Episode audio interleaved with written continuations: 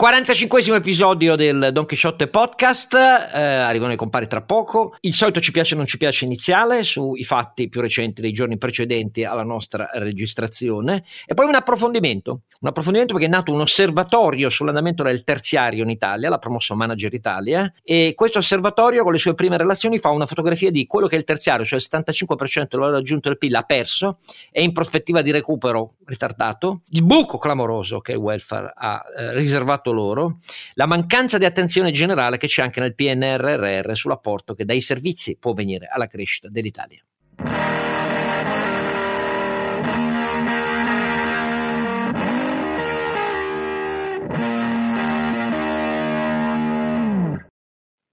Ed ecco qui la voce da papera chioccia di eh, Don Chisciotto Scargiannino. C'è poi... Da mamma, da mamma. Da mamma. Sei la nostra mamma. Ah sì, via, è più cappone che chioccia, se può, senza offesa, eh, Oscar. mi sembra una cosa più cappone, insomma. è proprio Pier Cappone. Vabbè, siamo proprio oramai gli effetti del caldo sui miei due compari sono molto rilevanti. Allora, Ronzinante, inizio da te, poi Sancio Pan. Ronzinante, ti vuoi Sì, Ronzinante è Scalpia, che deve fare? Carlo Alberto Carnevale Maffei. Qualche calcio devo pure assestare, se no faccio fare... siamo a cavallo, Carosca, siamo... almeno tu sei a cavallo. Ma io, sai, il mio cavallo è stanco, non mi regge più, tra un po' mi sa che sono io che devo portare in groppa lui. Ma Sancio Panza invece ha una grande cavalcatura perché è saggissimo Sancio. Renato Cifarelli, io devo dire dove ci possono trovare sul sito donchisciottepodcast.it dove trovate i link per iscrivervi sempre gratuitamente ai nostri podcast, sia quello di Don Chisciotte sia il mio Sancio Panza, eh, su Google, Apple Podcast, Spotify, Spreaker, Amazon Music, eccetera, eccetera. Sempre gradite le recensioni e vi ricordo anche una cosa che tutte le volte che ci sono dei dati, quando noi parliamo nella nostra trasmissione di approfondimenti, come in questo caso, li mettiamo anche sul sito, quindi se uno è interessato ai dati di cui parleremo oggi, fa sul sito, sulla puntata e trova anche i dati. Noi non censuriamo tutte le vostre osservazioni che dovete scrivere ai nostri episodi, siamo solo lenti perché abbiamo un processo eh, di eh, autorizzazione fatto con delle password fatte Renato, sono, non stanno né in cielo né in terra, mi scuso per questo, ma eh, anche le più profonde critiche le pubblichiamo no, tutte. Sono password serie, cioè veramente password toste, lunghe, scusa. mica Pippo Pluto Facciamo... Paperino 1, 2, 3, scusami. Cioè. Eh, ho, ho, ho, capito, però va bene. Detto tutto questo, donate, grazie delle donazioni e se volete il prodotto quotidiano dovete dovete donare un po' di più perché altrimenti non ci stiamo con le spese, lo dico sinceramente, ma potete benissimo non volerlo.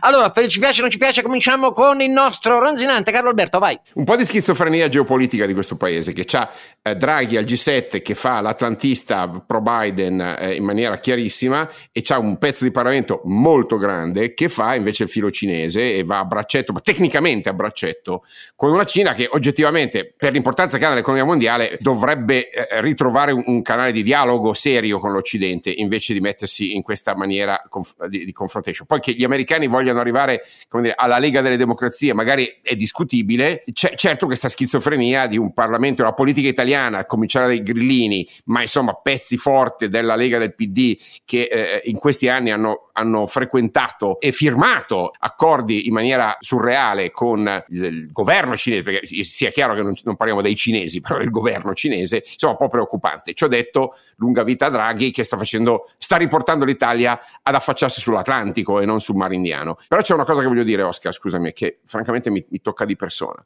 e cioè la schizofrenia delle autorità sanitarie e, e, politiche sui vaccini, questo tira molla su eh, autorizzazione sì no, AstraZeneca sì no, 60 anni prima, 60 anni dopo, è uno scandalo non per quello che dicono eh, purtroppo i giornali, ma per l'assenza di un criterio oggettivo, rigoroso, eh, strutturale per valutare il rischio degli italiani. Mi riferisco al fascicolo sanitario elettronico, introdotto in questo paese decenni fa, ancora al massimo una penetrazione del 12%, dicono i risultati dell'osservatorio dei colleghi del Politecnico, elettronico.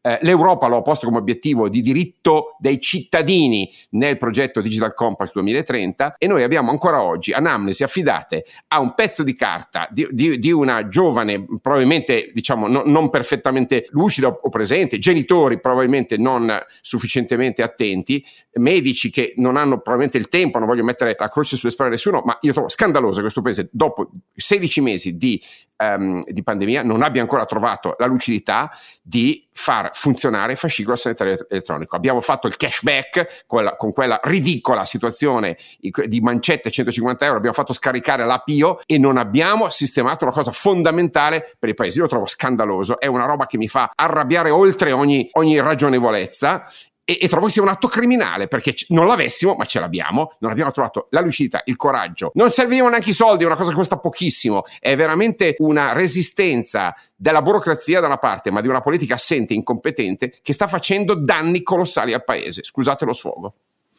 Renato. Ma tra l'altro per eh, ti posso dire che per esperienza personale non esiste un collegamento al fascicolo sanitario nel momento in cui tu ti vai a vaccinare. No, so bene, questo è veramente, è veramente scandaloso, sono d'accordo con te perché per noi che ci appassioniamo ai dati sappiamo benissimo che tu potresti fare a monte tutte le analisi necessarie. Dovresti, Renato, dovresti. Io trovo il minimo sindacale dovresti, una pandemia. E non lo fanno. Ma, ma è, eh, scandaloso, so, so. è scandaloso che, che, non abbiamo saputo cioè, mettere insieme una, un'analisi puntuale. Abbiamo dato i dati all'Accademia dei Lincei, sono lì con gli ermellini e le parrucche, non sa neanche aprirlo un file e abbiamo negato alla comunità scientifica almeno il lavoro di sorveglianza e di accountability. Neanche quello. Un paese paese opaco e mi spiace, ha cominciato il governo Conte, ma sta continuando, parte è lo stesso ministro della sanità, quindi non è che cioè, sta continuando questa, questa azione di assurda mancanza di trasparenza. Non mi venite a dire che è colpa delle regioni,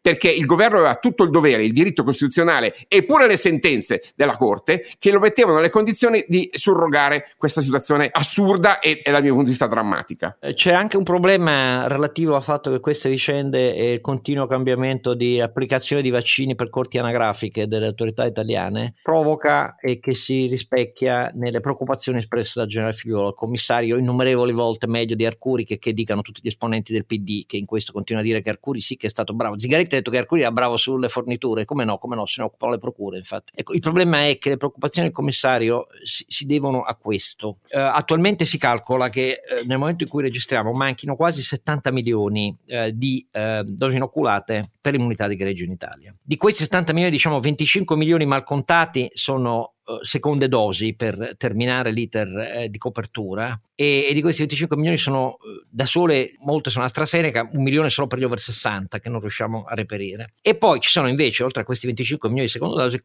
44 milioni più o meno che sono prime e seconde dosi di chi ancora non è vaccinato. E anche qui bisogna distinguere perché in caso di, per esempio, Johnson Johnson basta, basta la prima dose e così via. Quali sono le dosi in arrivo? Entro settembre, in teoria, secondo il calendario ufficiale del generale Figliuolo, ci sono 63 milioni di dosi in arrivo, di cui ben 32 erotti sono uh, di eh, Johnson Johnson, 10 di Pfizer, 6,7 di CureVax e AstraZeneca 9,5 e Moderna 4,7. Avete capito che sull'AstraZeneca gli open day delle regioni l'hanno fatte per recuperare quelli che non si vogliono più vaccinare, c'erano le dosi in sovraccarico, abbiamo fatto gli open day e si è visto anche con quali risultati, positivi da una parte ma anche qualche problema dall'altra. E a queste 60 63 milioni di dosi che ne sono in entro settembre, in teoria ce ne sono poi 43 che sono in arrivo nel quarto trimestre. Quindi in teoria dovremmo esserci, ma il problema è che l'oscillazione della propensione al vaccino per tipo di vaccino crea un problema di allontanamento nel tempo dell'effetto soglia immunità di gregge.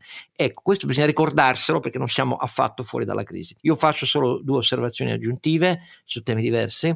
La prima, non sottovalutate quello che sta avvenendo nei porti meridionali dei comparti fondamentali sul Pacifico Yanzhou e Shenzhen, perché eh, alcuni di questi fondamentali porti che muovono milioni e milioni di container l'anno e che sono fondamentali non solo per il commercio pacifico sulla sponda americana, ma di lì passano obbligatoriamente i flussi che vengono anche verso eh, l'Europa, mm? ecco, il, chi, sono chiusi attualmente per via della variante Delta cinese, strettissimi controlli e nei primi cinque giorni di chiusura il numero di TEU e navi ferme è già largamente superiore a quello degli effetti di cinque giorni nel canale di Suez eh, avvenute per la, la, nave per traverso. Eh, le grandi compagnie, eh, la Maersk e così via, eccetera, hanno già dirottato almeno 200-300 grandi container su altri porti agibili nel frattempo, ma l'effetto sul costo dei noli e sullo shortage eh, della componentistica è già enormemente rilevante. Attenti perché questo è un altro collo di bottiglia che interviene già sui prezzi molto elevati delle commodities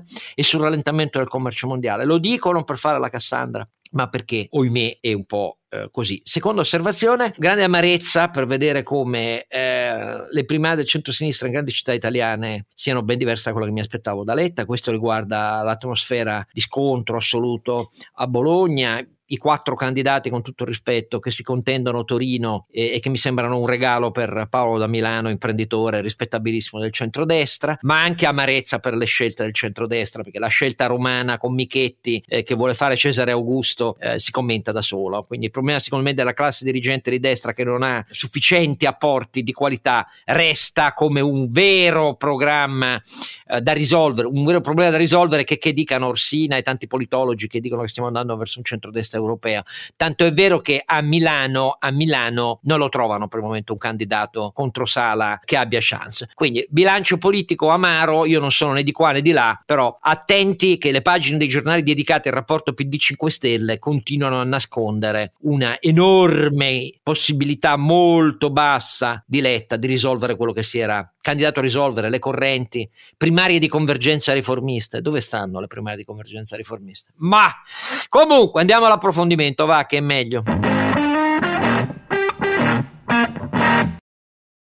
45 episodio di Don Chisciotte, l'argomento che approfondiamo parte da una iniziativa secondo noi molto utile e positiva, è un'iniziativa fatta da questo osservatorio sul terziario promosso da uh, Manager Italia, Manager Italia è una delle spine dorsali delle imprese italiane, cioè appunto quella di Manager e Quadri, e l'iniziativa ha posto al centro un bilancio con una presentazione pubblica sulla cui scorta facciamo questa trasmissione, delle perdite da una parte, perdite di valore aggiunto, delle diverse componenti del terziario italiano. Il terziario italiano, stiamo parlando del quasi 75% del valore aggiunto del PIL italiano, per essere chiari, eh, in onda con tutte le trasformazioni che hanno visto il settore terziario negli ultimi decenni crescere fino a oltre l'80% come negli Stati Uniti, Gran Bretagna. Noi siamo praticamente in media europea, poco sotto, ma insomma è, è una, la parte fondamentale dell'economia italiana, spesso trascurata. Quindi c'è un'analisi su quanto si è perso in valore aggiunto, quanto si è perso in occupati, com'è l'andamento degli investimenti e della produttività, settore per settore e nel suo complesso. Allora, noi approfondiamo questo eh, avendo chiamato uno dei eh, tre relatori, che è, è, il direttore, tra l'altro, del, di questo osservatorio eh, terziario creato da Manager Italia e che anche lo conosce bene chi ci segue negli anni, senior advisor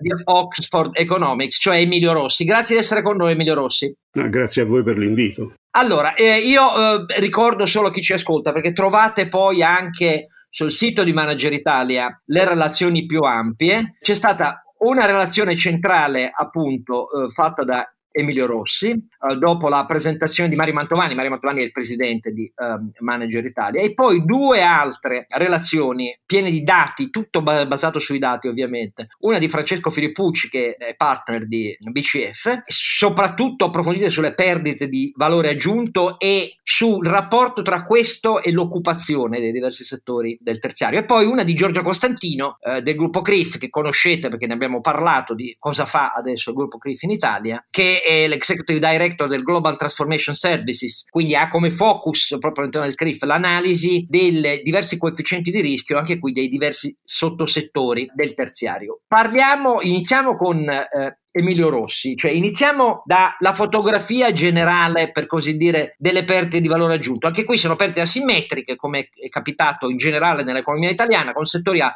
fortissima perdita, altri più contenuta e altri quasi zero. Tentiamo una, una sinossi, Emilio. Le perdite grosse eh, sono state ovviamente nel periodo, nel primo semestre eh, 2020, questa co- cosa nota, con una grossa disparità un'altra grossa variabilità tra i vari settori è cosa nota che i servizi di alloggio e ristorazione sono quelli che hanno avuto una eh, perdita più elevata in quel periodo e questo seguiti da, con, hanno perso praticamente due terzi del, del valore aggiunto in quel, in quel, semestre, seguito poi da mh, mm, servizi come commercial ingrosso al dettaglio, eh, l'istruzione, le attività artistiche sono intorno al 20-25% di perdita di valore aggiunto in quel periodo. Eh, la, la questione ovviamente è qual è la tempistica di recupero dei valori pre-pandemia, anche considerato quello che è il trend che si sarebbe avuto invece laddove non ci fosse stata la pandemia, perché eh, una, cosa, una cosa è il valore aggiunto che vediamo diciamo, il calo di valore aggiunto che vediamo semplicemente confrontando, non so, il 2020 col 2019, una cosa è quella che invece avremmo avuto nel, 2000, nel 2020 se non ci fosse stata la pandemia. Ci sono dei, dei fattori di trend di medio-lungo termine che ovviamente avrebbero portato normalmente ad ulteriori crescite nel 2020, quindi il confronto col 2019 diventa un po' più complesso. Noi abbiamo fatto questo, questa valutazione, l'ha fatta eh, appunto Filippucci, di quello che è il trend e quindi delle perdite che si hanno eh, rispetto al trend e queste confermano più o meno quello che avevo detto con delle, con delle cifre però ancora più pesanti diciamo, rispetto a quello che è la, la statistica puramente descrittiva. Questa è un po', un po' la situazione. Il tema è in quanto tempo poi si possa recuperare per i vari settori il livello pre-pandemia. Il livello pre-pandemia in Italia si,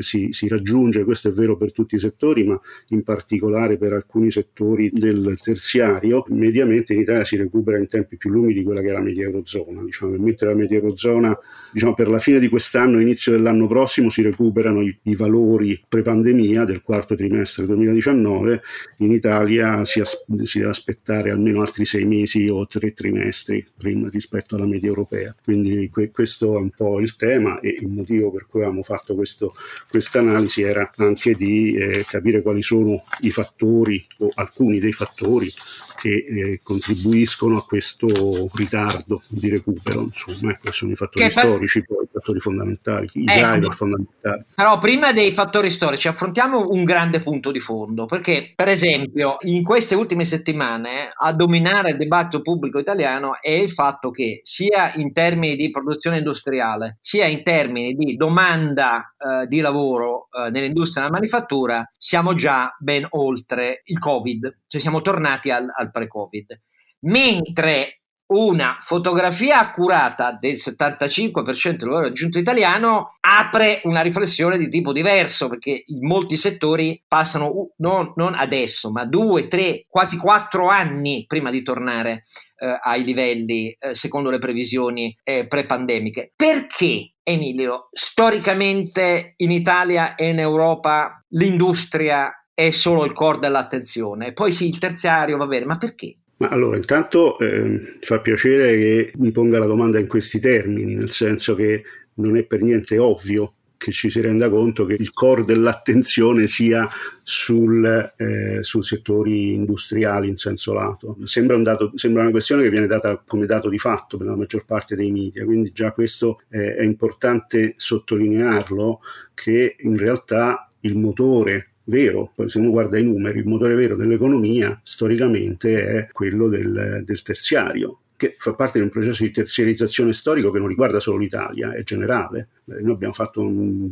due conti proprio eh, banali negli ultimi 40 anni, la quota di valore aggiunto che è eh, pertinente al terziario è aumentata di 7 punti percentuali e mezzo, che è una cifra molto rilevante, significa che negli ultimi 40 anni il settore terziario è cresciuto più del resto dell'economia, quindi il motore in realtà dell'economia è proprio il terziario. E, ripeto, questo non è un fatto... E, para- e, para- e paradossalmente, in apparenza, anche nella pandemia la quota generale di valore aggiunto persa al terziario è, sia pur di poco, ma è inferiore alla quota del valore aggiunto nazionale persa nella pandemia. Esatto, infatti nel, la cosa interessante, eh, appunto che conferma quello che dicevo poco fa, è proprio questo che stai dicendo. Nel, nel 2020 il, la, il, il, PIL, diciamo il valore aggiunto del terziario è, è sceso dell'8,1%, quello nazionale dell'8,6%. Quindi il, terziario anche in pandemia ha eh, di fatto acquisito quote di, di valore aggiunto rispetto al, all'economia nel complesso. Mi chiedevi il motivo per cui c'è, eh, motivo per cui c'è questa attenzione tutto sommato ridotta nei confronti del terziario ha radici storiche profonde. Io la faccio risalire anche al, alla struttura corporativista del ventennio fascista, che in qualche modo nel, nel paese non è tanto cambiata, anzi non è cambiata per nulla, e anche alla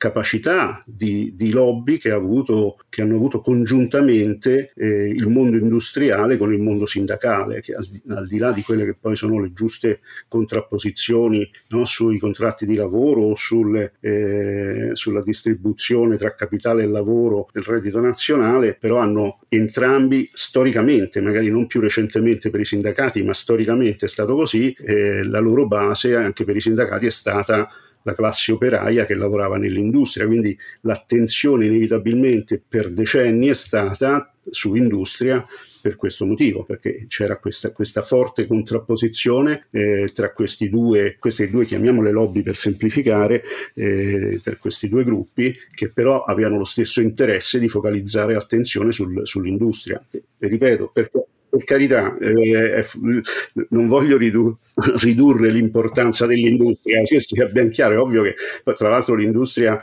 è quella che eh, è stata in grado di mantenere un livello di competitività sull'estero che ci comporta eh, un commercio con l'estero netto eh, positivo, nonostante noi si sia importatori di grosse quantità di materie prime eh, petrolio soprattutto, quindi l'industria ha dei, ha dei, meriti, ha dei meriti, che non, non, possono essere ridotti in nessun modo e quindi il tema è, è, quello che invece ci sembra, e questa è una cosa che io ho discusso con il presidente di Manager Italia per, per alcuni anni, eh, prima di lanciare questo osservatorio, ci sembra che ci sia poca attenzione invece su quello che è il settore del terziario. Perché correggi, correggimi se sbaglio, io eh, per la mia ormai pluridecennale eh, umilissima opera di, di, chi lavora anche per le imprese e per capire meglio e fare meglio il mio mestiere. Io la attribuisco a una lunga durata secolare, cioè il modello fordista che nasce nel secondo decennio del 1900 di, diventa un modello fordista che in altri paesi ha saputo evolvere. A evolvere, cioè voglio dire,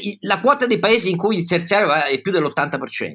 Ha, la Gran Bretagna ha impostato tutta la sua uscita dalla penalizzazione fortissima, dalla vecchiaia delle sue strutture industriali, scommettendo tutto sui servizi avanzati e sull'export di servizi avanzati e sull'investimento ad alta produttività dei servizi avanzati. Noi restiamo prigionieri di una cultura fordista. Questo ha a che vedere sia con la logica della rappresentanza, vero, però anche sull'informazione, perché l'informazione ci casca sempre in questa, in questa faccenda qua. Poi vedremo anche dell'impostazione del welfare, che è un buco clamoroso per il terziario e spiega perché il blocco dei licenziamenti non è, non è riuscito a evitare, no, ancora adesso, i dati dell'ultimo mese siamo a 865.000 occupati in meno, ma perché c'è un buco clamoroso e dov'è? È sul terziario. È sul terziario. Esattamente, quindi dire, è un'impostazione complessiva, purtroppo, perché il problema non è la contrapposizione industria-servizi, anche perché nel rapporto che ne siete occupati, anche fai qualche cifra, per un euro di valore aggiunto è speso, non so di valore aggiunto in quel caso, nell'industria c'è un certo rapporto su quanti euro complessivi. Per il terziario avanzato c'è un rapporto che è così tragicamente diverso? Manco per idea. Ma manco per idea. Esatto. esatto, manco per idea. È più basso nel terziario che è pubblico e non esposto al mercato, per tante ragioni, anche comprensibili. Eh? Non è che io ne faccio una questione di, ideologica, però il problema è capirle queste cose qua. Iniziamo con l'ultima domanda che ti faccio io, poi passo ai miei due co-cavalieri, eh, Sancio Panza e Ronzinante. Vogliamo ricordare un secondo bene questa faccenda della complessità anche della difformità della resa di investimenti. Chi è che ha fatto più investimenti in questi anni nel terziario? Cosa, cosa ne ha um, determinato in termini di produttività? Ma ehm, di fatto l'hai, l'hai, già accennato te, sono quei paesi che oggi si trovano ad avere una quota di terziario che è intorno o superiore all'80%, sono Regno Unito o Stati Uniti, questo tipo di i, i, paesi più avanzati, diciamo. Questo, questo tipo di discorso qui comunque si rifà anche storicamente ad una questione di tipo, ritorno magari allo stesso punto di prima, ma è rilevante anche per questa domanda. Anche storicamente si è vissuto eh, tra la fine dell'Ottocento e l'inizio del Novecento ad una eh, resistenza da parte del mondo agricolo a riconoscere che eh, ormai era l'industria che era quella che diventava il motore vero dell'innovazione e del, e del sistema economico. Oggi si sta, si sta, ripetendo un po' lo stesso tipo, la stessa tipologia di, di dinamica culturale tra eh, industria e terziario, quindi quei paesi che sono stati in grado di eh, in qualche modo vedere meglio la tendenza storica e prenderne storica nel senso che poi si proietta nel futuro, eh, che l'hanno eh, interpretata meglio, hanno fatto delle politiche eh, che hanno consentito poi alle imprese di svilupparsi più nell'area del terziario. Se andiamo a guardare, adesso è, una parte, uno studio che vogliamo fare in maniera più approfondita, ma se si va a guardare le, le industrie a maggiore capitalizzazione negli Stati Uniti, eh, sono quasi tutte del terziario e anche recenti. Quindi non è un caso che ci sia stato questo, questo, sviluppo in Italia, questa cosa non è vera, in Italia ma in Europa, è un problema anche proprio del, del modello europeo, europeo intendo Eurozona, eh? intendo di, di Eurozona, la, la, la, cultura industrialista è molto presente nel, in, in, Germania dove ancora in realtà la quota di eh, terziario eh, appena sotto il 70%, quindi è molto distante da quella che è invece tipica delle economie che sono più dinamiche e, più, e che crescono normalmente di più poi in realtà. Esattamente, Questo... molto di più, molto di più. Allora, Ronzinante Carlo Alberto. Sì, io ho due osservazioni da fare al lavoro di Emilio e del team di Manager Italia e, e di Oxford Economics. Uh, il primo è la comparazione con i paesi europei che stavi accennando adesso e il secondo è sulla natura di questa classificazione economica che chiamiamo servizi rispetto proprio al tema della manifattura. Primo punto che volevo commentare sta a pagina 10 del tuo report e cioè la composizione, la scomposizione eh, de- delle attività settoriali di, di, quello che chiamiamo servizi. L'Italia è fortemente sbilanciata su due cose, che sono attività immobiliari e commercio al dettaglio, strutturalmente nazionali, nel senso che stiamo parlando del, del 25% del valore dei servizi che non può per definizione, fondamentalmente, non è vero che uno dice chissà come mai Amazon, e appunto Amazon non sta in Italia, e, e, e quindi una sovrarappresentazione della quota di servizi fammi dire, destinata all'interno. È una sottorappresentazione della quota di servizi, pensiamo al mondo delle tecnologie dell'informazione, alle attività professionali, dove abbiamo invece un, un, delta negativo nei confronti dell'Eurozona, di quelle che invece hanno possibilità di migliorare la loro posizione internazionale. Quindi c'è un, una prima domanda su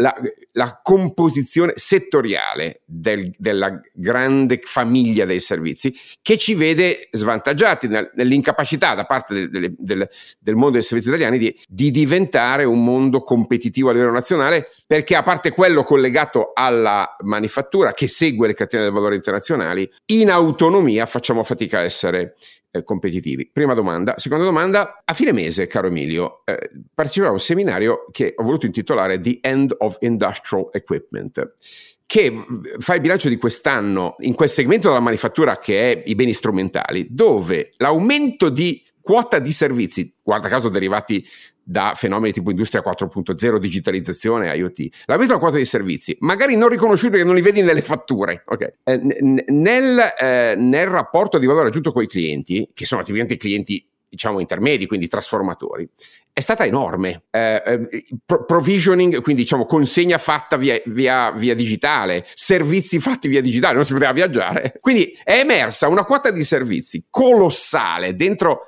alla quota di valore aggiunto che ha quasi posso dire, quasi sostituito la quota di valore aggiunto che noi tradizionalmente appiccichiamo alla macchina, al macchinario, all'impianto. Quindi ti devo sfidare in termini intellettuali. Mi sa che questo straordinario lavoro che state facendo, di cui sono felice di aver letto bene i dettagli, lo dobbiamo ridiscutere anche andando a prendere la quota di servizi avanzati dentro la manifattura che sta, fammi dire, emergendo prepotentemente post-Covid e che merita un'attenzione particolare. Ecco, ti chiedo un commento su questi due punti, quello internazionale e questa nuova quota servizi dentro alla manifattura strumentale, ovviamente non beni di consumo, ma la manifattura strumentale sta, sta rivelando una nuova anima, che è essere quindi un'anima ibrida, dove il, il, la, la manifatturiera, l'industria manifatturiera classica diventata elettronica, oggi si scopre un ibrido di prodotto e servizio. Prego. Beh, fa- faccio un esempio concreto per l'ascoltatore che ovviamente non è detto che ci segua quando usiamo frasari tecnici. Stellantis, cioè la somma di eh, Fiat, Fiat Chrysler e, e, e, Peugeot, ha annunciato la ristrutturazione di tutti i suoi concessionari, cominciando dalla rete europea, verso monomarca finalizzati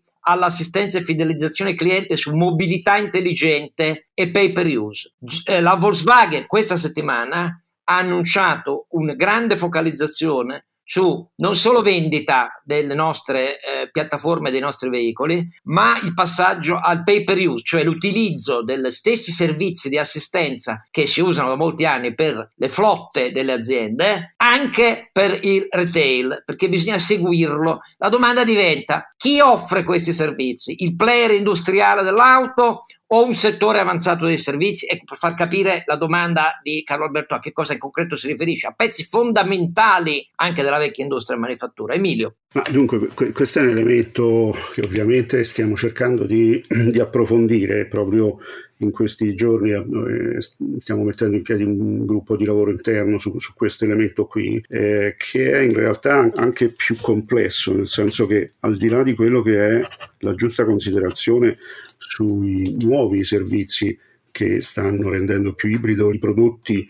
industriali, eh, dal punto di vista della classificazione settoriale, anche lì c'è storicamente, da, da sempre, diciamo, per come nasce la classificazione settori- settoriale, una in qualche modo sottovalutazione del, del, valore aggiunto dei servizi, perché c'è una quantità di, di servizi appunto che vengono eh, forniti o vengono in qualche modo incorporati all'interno delle aziende, no? è tutto quello che riguarda. Esatto, esatto. Eh, e, e spesso hanno una marginalità superiore a quella della, esatto, della, della meccanica tradizionale. Giusto per dirti, perché so, vedo i bilanci e devo dire che meno male che c'è quota di servizi che, te, che, l'anno scorso ha tenuto la redditività delle aziende, eh, ti devo dire.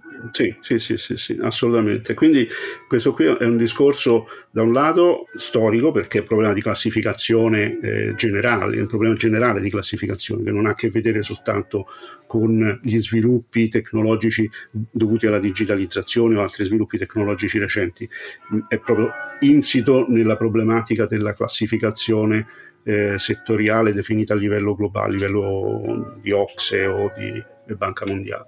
Però ecco, c'è poi l'elemento qual è la conseguenza di questa cosa e lì anche stiamo cercando di eh, approfondire la questione. Questo che ho appena detto si riflette per, su, su, quella che può essere per esempio l'analisi del PNRR, cioè quante risorse, quanti investimenti nelle varie mission definite dal PNRR eh, sono effettivamente destinate al, all'industria e quante sono eh, direttamente o indirettamente eh, destinate ai, ai, servizi. E ovviamente questo tenendo conto di quello che è i vincoli poi che abbiamo, che tutti i PNRR hanno a livello vari, dei vari paesi europei, che sono quelli di de- de- destinare una quota alla digitalizzazione, una quota alla transizione eh, ecologica ed energetica, una quota alle infrastrutture, quindi anche lì il PN, diciamo che il Next Generation EU già di per sé comunque conferma un'ottica eh, in un certo senso industrialista, no? perché una quota molto elevata di questi di, di, di, delle varie mission indicate, quindi del pacchetto complessivo di investimenti presenti nel Next Generation EU, come dire, è orientato in maniera eh, puntuale, le percentuali sono ben precise, se non ricordo male circa un terzo alla transizione eh, eh ecologica energetica e 20% eh, all'incirca. Alla digitalizzazione, un 10% alle infrastrutture, eh, questa è una massa enorme di investimenti che viene orientata per definizione eh, su quello che è la struttura industriale. In realtà poi all'interno di questo però dobbiamo andare a capire, è questo che vogliamo appunto sviscerare, se ci riusciamo perché è un, è un lavoro eh, ovviamente molto pesante, sviscerare quanto di quegli investimenti che sono indirizzati a, tre, a queste tre mission, quante in qualche modo finiranno invece per essere necessarie eh, o, o dovranno richiamare l'input di eh, servizi digitali in particolare, ma comunque eh, servizi anche finanziari no? Quindi, eh, e di altro tipo. Quindi cercare di capire in qualche modo quanto eh, questa ibridizzazione poi comporta anche a livello di investimenti eh, nel PNRR. Ecco, questo secondo me è un elemento che dovremmo sviscerare e se posso aggiungere altri, altri, altri esempi insomma, di, di, di, questo, di, questa ibridizzazione, ovviamente quello più ovvio è quello sempre nel settore automotive dove c'è una parte eh, finanziaria che è praticamente ormai una parte del pacchetto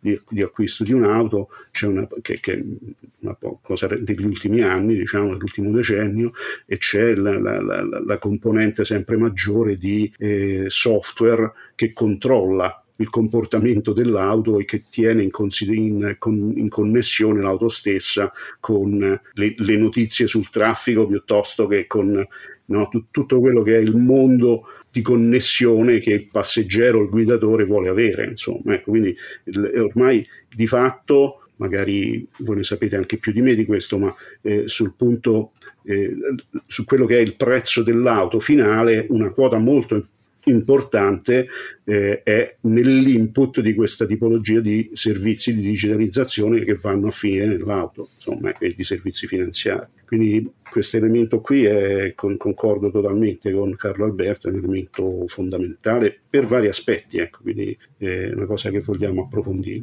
Noi torniamo tra un minuto, restate con noi. Allora, è con noi Emilio Rossi, eh, che è direttore dell'Osservatorio Terziario di Manager Italia. Stiamo parlando di questo, questa bella selva di numeri per eh, interpretare meglio quasi il 75% del valore aggiunto. Eh, eh, Renato, Sancio, dai, è il tuo turno. Beh, il mio turno. Allora, io volevo dire a Emilio, così, visto che si parlava di, di, ragioni storiche, che fondamentalmente, secondo me, al di là della mentalità socialista che, di cui è pervasa un po' l'Europa e quindi l'operaio è quello eh, più importante, i tanti operai che escono da una fabbrica si vedono, i tanti impiegati che escono da un uh, palazzo di uffici si vedono un po' meno e impattano un po' meno. Però detto questo, ho visto che all'interno della vostra ricerca c'è anche tutta la parte in cui si dice che molti dei servizi sono poi in effetti acquistati dall'industria manufatturiera perché alcuni servizi naturalmente non, non, c'entrano con l'industria manufatturiera ma altri c'entrano con l'industria manufatturiera. La, la cosa che volevo approfondire è eh, ha ancora senso proprio per quello che dicevamo prima, cioè per la trasformazione che in questo momento un sacco dell'industria manifatturiera sta avendo verso la servi, come si dice in italiano? Servitizzazione. Servitizzazione, perché poi mi veniva l'inglese e ci dicono sempre di non usare l'inglese. Verso i servizi, cioè ha ancora senso dire questa industria, questi servizi visto che ormai ognuno di noi con eh, i gemelli digitali delle macchine, con eh, i servizi a valore aggiunto che stiamo aggiungendo al, all'acquisto di, di, hardware, ti faccio un esempio. Eh, Apple è una società di servizio o una società di, di hardware? È la domanda? no, nel senso che eh, ovviamente entrambe, insomma, no? e quindi è, è, è, uno degli esempi che si poteva fare anche già nella, nella risposta alla domanda precedente, sicuramente. No? Eh, sono talmente eh, interconnessi che è una ibridizzazione palese, insomma, Apple ancora più dell'auto. Il tema qui diventa, più, diventa ancora più complesso questo discorso qui perché ha a che vedere eh, con come sono disegnate le, ehm, le rilevazioni statistiche, le classificazioni statistiche che eh, sono comunque sostanzialmente ancora quelle di qualche decennio fa. Quindi questo tipo di, di problematiche qui le, le, affrontano entro certi limiti, ma c'è anche un elemento ulteriore che è quello degli intangibles, eh, che nel settore dei servizi è ancora più importante che nel settore manifatturiero, almeno così sembra dalle analisi che, che ho visto io. La questione degli intangibles cambia completamente quello che è eh, anche la, la, la, composizione del valore aggiunto a livello settoriale, però si vede molto, abbastanza poco, diciamo, ecco, non, è, non, è, non, è, evidente in che modo questo... Eh, Quindi dovremmo cominciare, dovremmo cominciare a fare i bilanci delle aziende dicendo questa è la parte servizi e questa è la, è la, vendita di hardware. Senti, invece una cosa che volevo chiederti era quella sulla produttività. Allora, noi abbiamo visto eh, dai, dai, dati che la produttività vorrei usare un, un, un modo gentile di dirlo, eh, diminuisce quando ci sono i settori non in concorrenza, mettiamola così. Eh, quindi è una ulteriore dimostrazione che il mercato crea efficienza. Allora, il discorso della produttività è un discorso sicuramente molto molto complesso, se ne discute a livello accademico credo, da, da, decenni, e, quali siano i driver principali, credo ci sia una, una convergenza di, di, opinioni, ma rimane comunque eh, un, un mondo da, da, da scoprire in, qualche, in, un certo senso, sto esagerando, è un mondo complesso ecco, da, da, rispetto al quale è difficile dare risposte proprio univoche e, e clear cut, come dire, definitive. Sicuramente eh, uno dei fattori principali è, sono gli investimenti in, in ricerca e innovazione. Insomma, ecco, questo è un elemento, un elemento assolutamente fondamentale. Nel, nel, report che abbiamo fatto eh, c'è, c'è una eh, abbiamo fatto un'analisi di, di, di, correlazione tra la produttività del, del lavoro calcolata col monte ore e eh, produ- il, l'intensità degli investimenti nei vari settori, non solo a livello Italia ma a livello Europa per gli ultimi vent'anni circa, quindi con una dimensione campionaria che consente una, una buona valutazione della correlazione e chiaramente tra intensità dell'investimento e produttività del lavoro ri- risulta una correlazione piuttosto chiara. Ovviamente non spiega da solo tutto quello che è la, il, movimento della produttività eh, a livello settoriale, però è chiaro che c'è anche a livello settoriale questo tipo di, di, di correlazione. Per intensità di investimenti si intende quanti investimenti vengono fatti in un settore eh, rispetto al valore aggiunto del settore. In questo senso è un'intensità eh, del, del, dell'investimento, non è tanto o soltanto una questione di dimensione dimensione complessiva. Oh, io ti faccio una domanda sempre sul tema della produttività che ha a che fare anche qui, secondo me, parlo personalmente, non, non estendo nessuno il mio giudizio, eh, ha a che vedere con un forte, un ritardo eh, e un bias, un difetto culturale nell'impostazione con cui si affrontano eh, i temi del terziario. Se uno va a vedere la vostra analisi diversificata subsettoriale dell'andamento della produttività negli anni, si capisce molto bene come l'apporto più positivo e i migliori aumenti mh, sulle medie annuali uh, della produttività viene in particolare da alcuni uh, settori dei servizi e, e viene in particolare dal commercio e dalla finanza.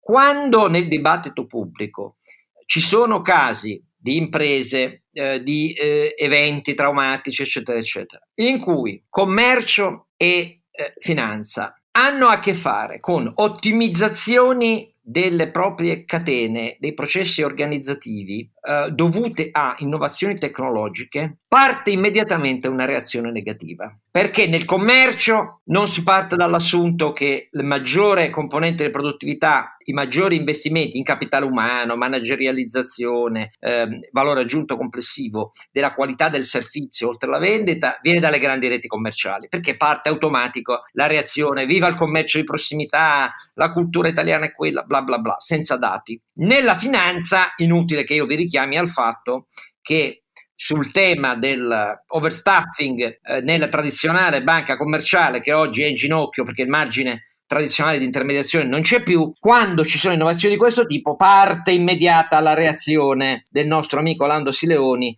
che dice, ma no, assolutamente, eh, riaddestriamo tutti, ma teniamoli tutti nelle vecchie filiali. Come si affronta questo problema? Cioè, perché nelle punte più avanzate della produttività e che servirebbe invece aiutare in questi processi che sono multifattoriali, parte questa reazione, poi magari secondo te non parte. Io la vedo molto forte nell'informazione. Che dici, Midio? No, no, sicuramente questo tipo di reazione c'è e fa parte in un certo senso del, del gioco eh, di, di, di, squadra che all'interno ogni lobby fa. No?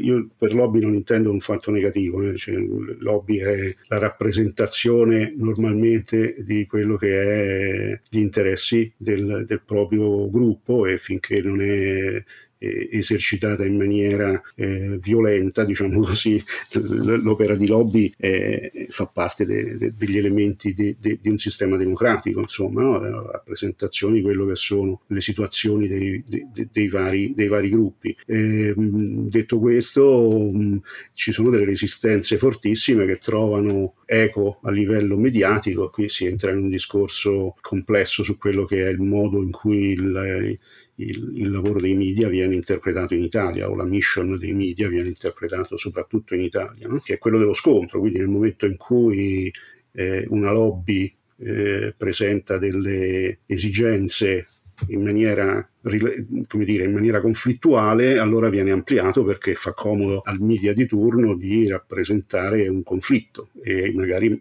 ampliarlo. Quindi c'è, c'è questa esigenza di tipo generale, è, è, ma questo è un po' fuori, esula un po' dal discorso, è un discorso più generale e immagino che ne abbiate già parlato e ne parlerete sicuramente ancora. E, ehm, sul discorso della relazione tra produttività e eh, investimenti, gli investimenti a livello settoriale, hai ragione, mi fa piacere che hai guardato in dettaglio il nostro, il nostro report, ne scaturisce appunto finanza e commercio sono quelli che hanno avuto una, eh, diciamo un, un aumento di produttività per eh, occupato eh, maggiore. La cosa interessante è che fa, eh, diciamo, fa, il paio con quello che dicevi poco fa tu, che il commercio ha, ha avuto questo, eh, eleve, questo livello eh, elevato di crescita di eh, produttività, nonostante eh, ci sia una sostanziale stabilità invece a livello di investimenti negli ultimi dieci anni. Quindi nello stesso periodo si è avuto una, un miglioramento forte del valore aggiunto per occupato a fronte di eh, investimenti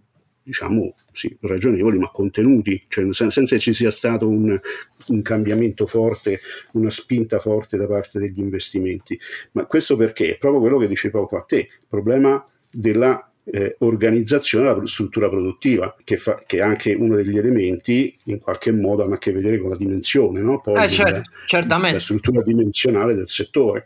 E lì secondo me questo è, è l'elemento fondamentale nel caso del commercio, che è stato un cambiamento a livello di, di settore e in realtà un cambiamento anche di organizzazione produttiva, non solo di eh, eliminazione dei più piccoli, diciamo dei marginali, ma anche eh, di cambiamento da parte di quelli che sopravvivono del modo in cui loro presentano il, i, i, loro, eh, i, loro, servizi, no? il fatto di sviluppare, so, il, il, il negozio che eh, invece di vendere soltanto il formaggio della regione in cui vive, eh, si, si, crea una rete di fornitori che porta dei prodotti eh, di, diversi, no? più, più eh, interessanti per, per, il consumatore finale o che magari insieme a vendere il, il prodotto così com'è eh, fa una specie di servizio, fa, fa un servizio vero di, dire, di, di preparazione del, del, prodotto e lo vende già cotto per esempio in, in vari modi. No? Quindi questo è un esempio molto banale ma però rende un po' l'idea di quello che significa anche a livello di commercio al consumo, no? il commercio al dettaglio, eh, quello che può essere un cambiamento di un'organizzazione e struttura produttiva. Quelli che hanno questa capacità di innovare, anche quello che può sembrare banale, magari rimangono in piedi e in questo modo poi riescono anche a, ad avere un, un, maggiore valore aggiunto. Ecco, questo è un po'... Allora, io prima di cedere la parola ai miei due compari, eh, do, spendo una parola di apprezzamento mio particolare per uno dei punti, soprattutto approfondito per la relazione di Francesco Filippucci eh, di BCF, che è quello su questo enorme buco che resta, per così dire, eh, insondabilmente, per motivi insondabili, non eh, recepito nel dibattito pubblico italiano, che è quello clamoroso della pandemia, perché riguarda gli occupati. Perché in tutti i settori che hanno diversamente perso nei, nei terziari, c'è chi ha perso molto di più, ovviamente il turismo, i trasporti, c'è chi ha perso meno, i dati, eh, l'informazione e così via. Ma però tutti, praticamente quasi senza eccezione, anche chi ha perso meno, sono colpiti rispetto all'intensità di quello che hanno perso da perdite di occupati più che proporzionali e in realtà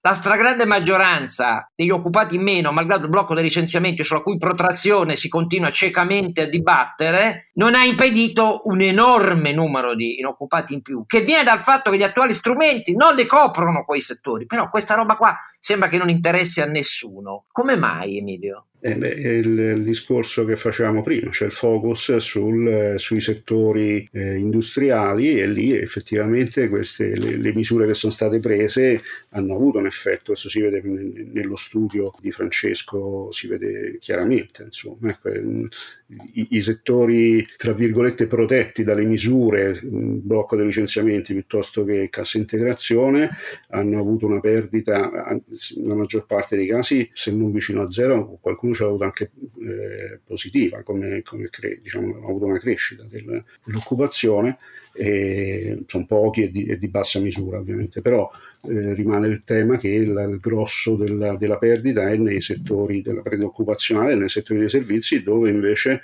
inevitabilmente il blocco dei licenziamenti, per esempio, ha avuto un effetto minore perché il blocco dei licenziamenti si applica per definizione a un contratto di tipo indeterminato o pre, diciamo, per definizione comunque in maniera molto prevalente, dove invece nei, nei, in una serie di settori dei servizi, quelli della, dell'intrattenimento piuttosto che dell'alloggio e ristorazione, c'è molto di contratti temporanei, di contratti me- meno protetti di per definizione, quindi lì in, è in quei settori lì che si è concentrato eh, la perdita occupazionale e ehm, non è stato pensato qualcosa di specifico per ridurre quel tipo di, di, impatto. Ecco, questo è un po' quello che è mancato nel momento in cui si è fatto il blocco dei licenziamenti, non si è pensato a tutto quello che era il mondo che invece eh, non sarebbe stato toccato. E quel mondo è soprattutto parte di quei 3-4 settori che sono stati, nei settori terziario, che sono stati più toccati.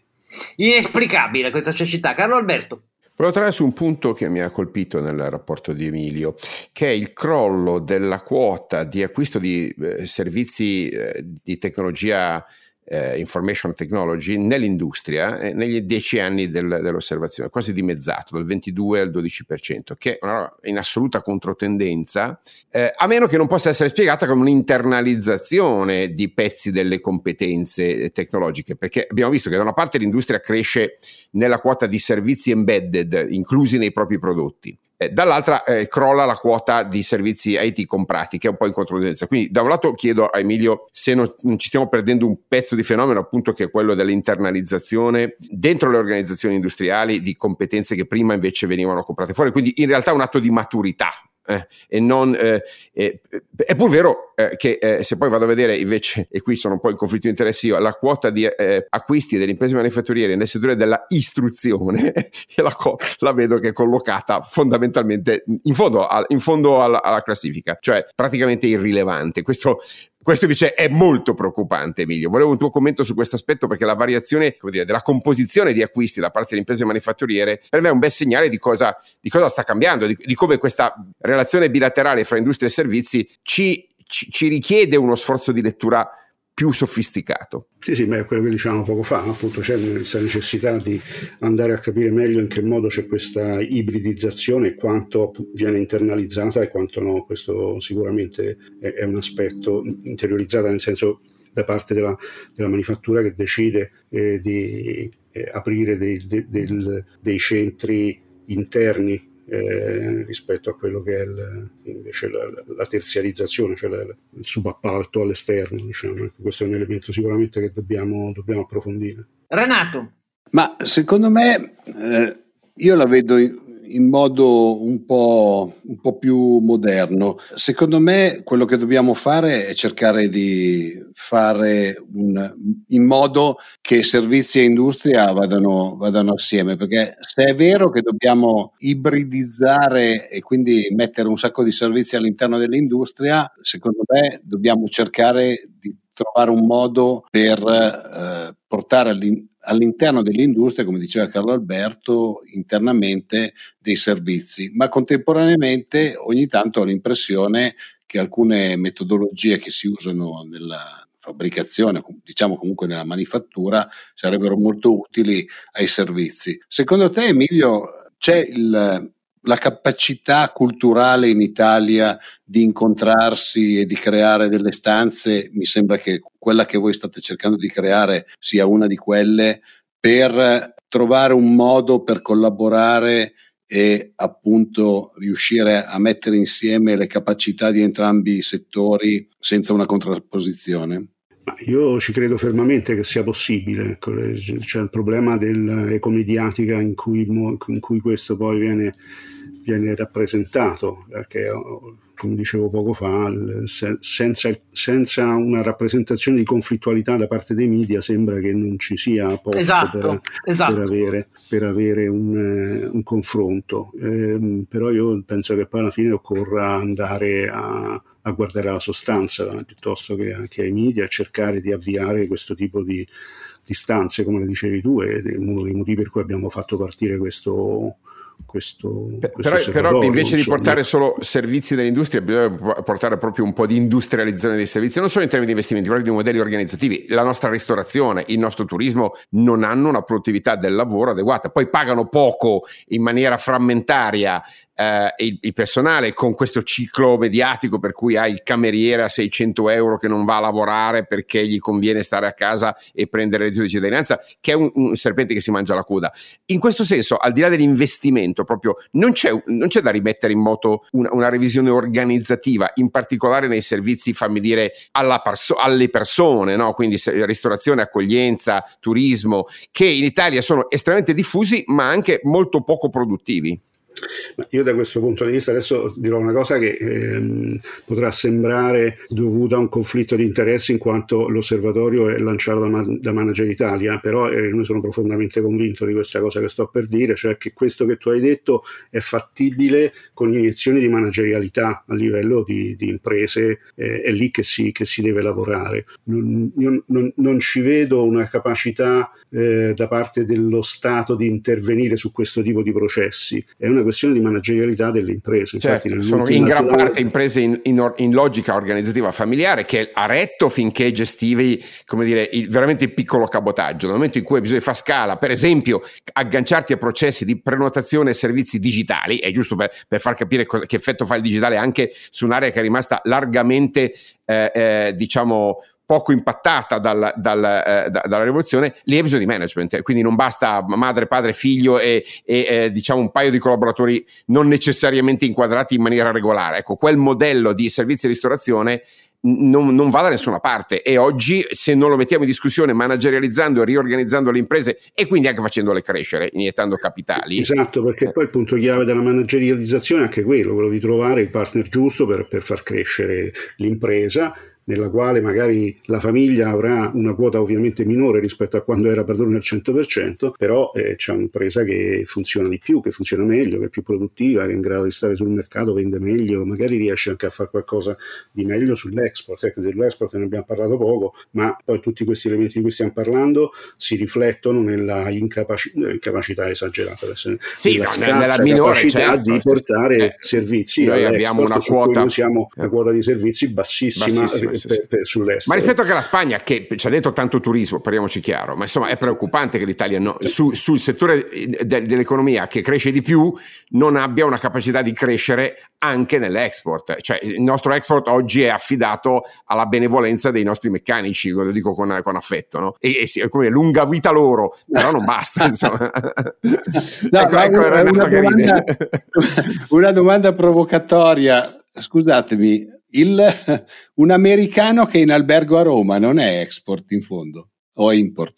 Cos'è? No, no, Expo di turismo, sicuramente, sì, sì, Expo di turismo. Però l'americano a Parigi, eh, come dire, si merita una sinfonia. L'americano a Roma si trova l'ATAC, caro Renato, non so se mi spiego, il Giappone se sopravvive all'incendio dell'autobus o all'annegamento nel tombino. Cioè, eh, no, questo è il problema, scusate. Cioè, c'è un'opportunità nella vendita degli estintori. Certo, hai ragione. Va bene, allora io porto ancora l'attenzione di voi che ci ascoltate ad approfondire ulteriormente perché veramente materiali sono molto più densi di quanto siamo riusciti a farvi capire. Trovate sul sito di maneggianeritalia.it i lavori di questo. Anche sul nostro poi li esatto, pubblichiamo come tutte le volte che abbiamo dei dati sulle puntate. Eh, cioè, se cercate sul portale di, Manager Italia l'osservatorio del terziario, eh, il lancio e le, relazioni e io mi auguro, caro Emilio, che facciate un lavoro eh, molto lungo nel tempo e, e sempre così approfondito perché ce n'è bisogno e l'attenzione non è solo quella politica e di tutte le parti sociali e quella dei media che abbiamo tentato di sottolineare non è all'altezza del rilievo che questa questione ha per l'intera crescita italiana. Il problema non si può risolvere dicendo vabbè il terziario conta meno perché l'industria è quella che regge i conti esteri dell'Italia. Il problema è che quando c'è un paese con domanda flat e reddito disponibile così basso da decenni eh, se non mettiamo la testa eh, sul terziario a maggior ragione non ne usciremo. Questo è il punto. Avremo tassi di crescita basati solo sull'andamento del commercio mondiale. Non va bene, questo è il punto. Come è ovvio, eh, no, non bisogna avere preso un Nobel o un PhD in economia per capirlo da solo. Grazie Emilio Rossi, grazie compare come no, sempre. Grazie a voi, molto, molto interessante e grazie anche per eh, l'eco che date a questa cosa. E naturalmente appuntamento con voi tutti al 46 episodio.